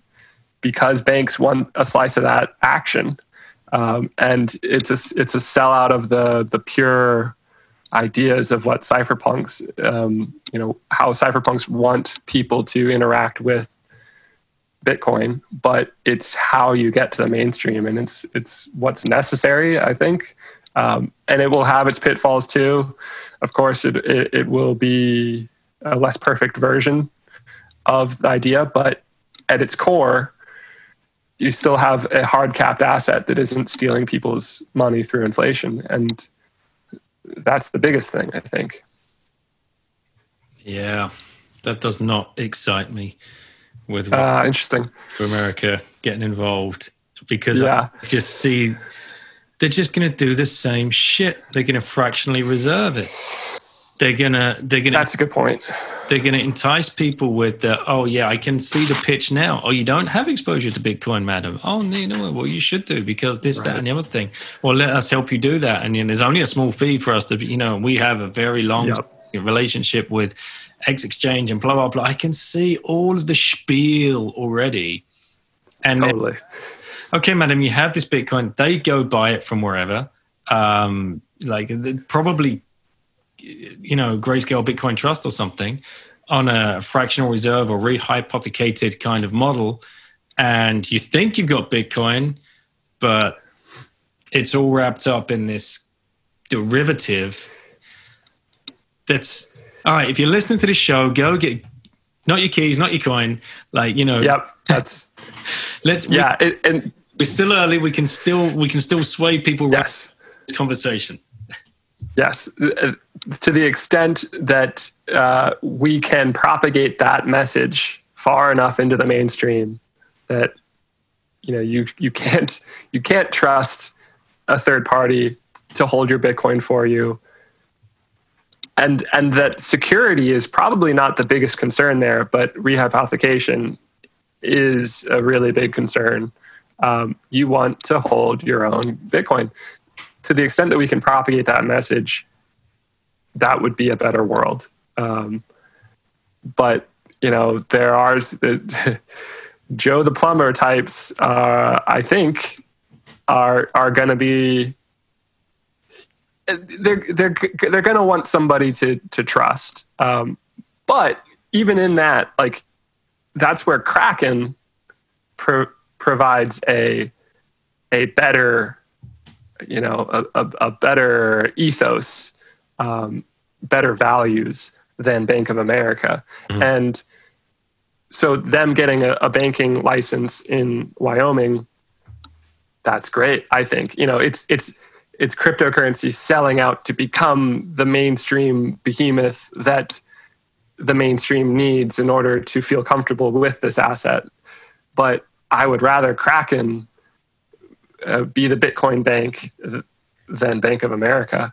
Um, and so I so I, I celebrate that Kraken is, is getting that that um, that ability, and I hope that they get you know a, I hope that we all point people towards Kraken instead of Bank of America, mm. and I hope that Kraken's um, offering is you know unencumbered with all of the legacy like issues of a bank and the heavy um, uh, operating costs that the, the banks deal with um, being traditional business models. And hopefully the digital disruption extends to to banks you know and, and bitcoin banks bitcoin native banks um, win out over and, and, eat market share away from from uh, the, the, oh god i hate banks the traditional banks that are that have been so rotted from the inside out because of of all the lobbying that has created such a terrible environment for the consumer. But that's the hope, I guess, that that we we shift from the shitty form of banking we have to a less shitty form of Bitcoin banking that you know makes the world a little bit better. Yeah, or a whole lot better. A whole lot better. Whole lot better. All right, man. Well, my goodness, an hour and 45 minutes is just. Uh, that flew by. Yeah, that's just absolutely disintegrated in front of our eyes.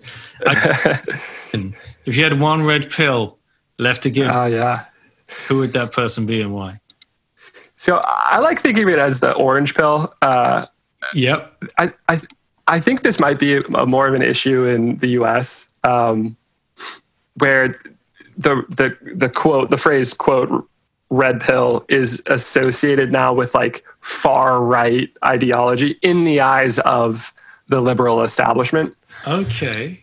It's like I guess it's largely associated, if anything, with um, you know obviously it comes from the Matrix, but but the the association that a lot of the liberal establish, establishment have with that phrase these days is around like um, uh, it's sort of the pickup community of like male female um, mm, interaction uh, and and red pilling on like what it means to be a man. And that is viewed as misogyny by the left because they jump to that conclusion and without actually looking into what it, you know are there merits to this. Um, you know merit discussion aside for whatever reason the left does sort of associate that phrase with far right I don't know. So I love I love the phrase the orange pill because um, it avoids that uh, entirely. Um, anyway, I I previously thought that Ray Dalio would be my orange pill. Um, for those who aren't familiar with Ray Dalio, he is also on the dream team of Wall Street investors, um, heading I think the largest hedge fund in the world, and he's really kind of an academic. Uh, guy who who does a lot of um, his own research and puts out a very influential uh, report uh, that CEOs care about and and are influenced by. Um, so that was my thinking. You know, that would be the the biggest way to move the needle in the in the business establishment. But then uh, recently, you had you had Seth on who said Xi Jinping uh, and that was a brilliant answer. I hadn't even really thought of that because Bitcoin is for enemies. And if you if you were to make Xi Jinping want as much Bitcoin as possible for himself and for China, uh, the competitive reaction that that would elicit from the West would be huge. Like you, you would have to respond to that by by uh, uh, trying to get as much Bitcoin as possible. So I think Seth nailed it with that one. Big shout out to Seth, um, another Bitcoin Twitter lurker who at the time when he came on the show had like 34 followers. Um, you know, he's, but uh, he, he, his show went down really, really well. People people really took to him, and uh, you know it was a big brave step for him to to reach out and um, you know enter my DMs. He he didn't ask to come on the show. I asked him, and he he clearly thought about it uh, a little while. So um, huge thanks to Seth uh, for bringing that up. And you know, let's hope as well. Like you know, w- with that person in mind, you know, once you go down the rabbit hole, Bitcoin changes you fundamentally, and you know that that has the that's the golden hope I think for all of us.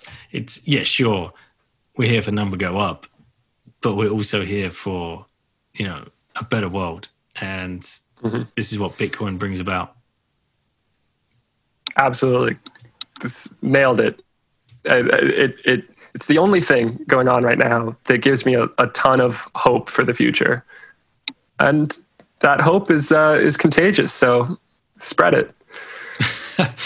All right, man. Well, where can people come and find you and interact with you? And um, you know what, what's coming around the corner? Have you got another piece that uh, you're working on that's uh, going to get released soon?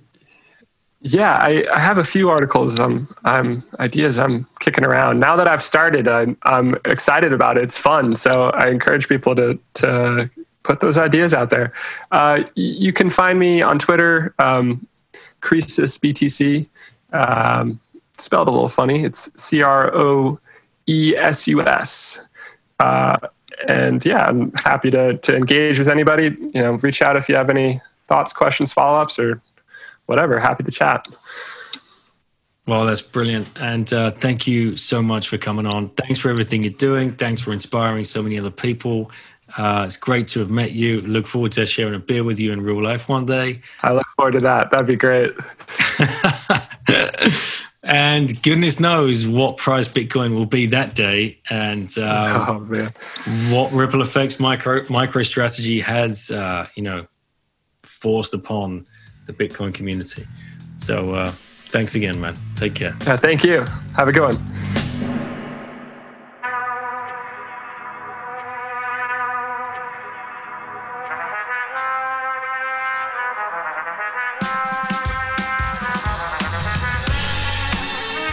Hey guys, thank you so much for listening. Um, thank you again to Croesus for coming on and sharing your message and taking the time. You know, the, the time flew by.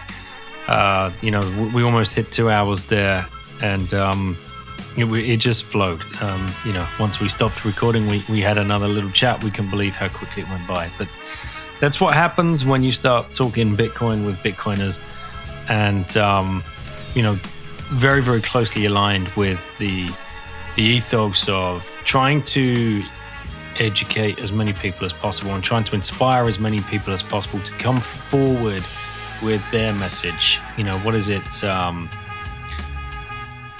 what's stopping you, right? You know, like what is take take a close reflect on that. If you're listening now and you feel you have a voice and you feel you have something to offer, reflect on what's stopping you. Take a night, just one night. Ask the five whys you know, why am I not sitting down to write? Why am I not making a meme?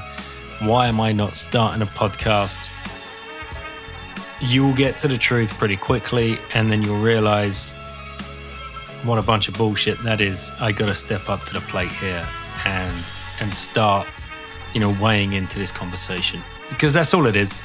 It's a conversation. It's not, um, you know, the, as I touched on earlier in the episode, the difference between altcoins and Bitcoin altcoins need influencers, Bitcoin has educators. And we're already there, and we're just looking for more and more people to come in and um, and, and, help build this community. And um, you know, no one's here to force anyone to do anything, but certainly to challenge your mindset and certainly to challenge your beliefs and certainly to challenge, you know, where do you want to be in five to 10 years? And um, if you're here, if you're part of Bitcoin Twitter, if you're listening to the podcasts, if you're reading the, um, the, the articles, you're part of it. You know, make yourself known. And um, we, we, we're ready for you. Open arms. So it was great to get uh, Croesus talking about that because it was him that inspired me in the first place to to really think more deeper about that and um, you know the the role I play and um, and what it's going to mean to, to people coming in and uh, and listening to these shows. And it's um, it's very humbling.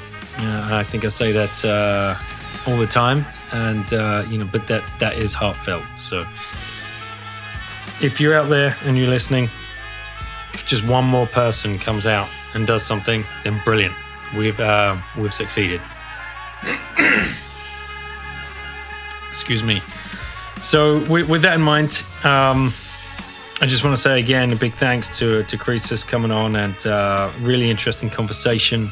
Uh, I liked the the, the the rabbit holes we got down with uh, you know the ripple effects of these dominoes falling, especially MicroStrategy and what that's going to mean. And, and I hope you guys uh, got an insight to uh, what might be going on um, with uh, you know stock analysts and uh, people that are you know in charge of placing huge you know amounts of money in, into investments and uh, the regulations they might have to follow. And if that didn't get you bullish, then um, I don't know. Tune into the next episode. Maybe that one will. Uh, I uh, thank everybody here for listening. Thank everybody for helping me build the show. Adam Woodhams one, um, you know, putting all of this uh, together and taking the time to uh, to do this work. Really, really appreciate the support. Uh, Sir Badminton for the music in the background. 21ism, uh, go check those boys out. There's going to be some uh, incredible stuff coming. Uh, any previous guest, thank you so much coming on and sharing your time. And for those returning now, which um, is uh, is really uh, humbling as well, uh, that um, some of these people that I consider to be OGs um, take out the time in their day to, to come on the show and, and talk with me, and then and then come back, which is uh, yeah very uh, yeah it, it's amazing. Uh, thanks to everybody that um, shares, likes, retweets, reaches out on Twitter. Enjoy the banter, as you know.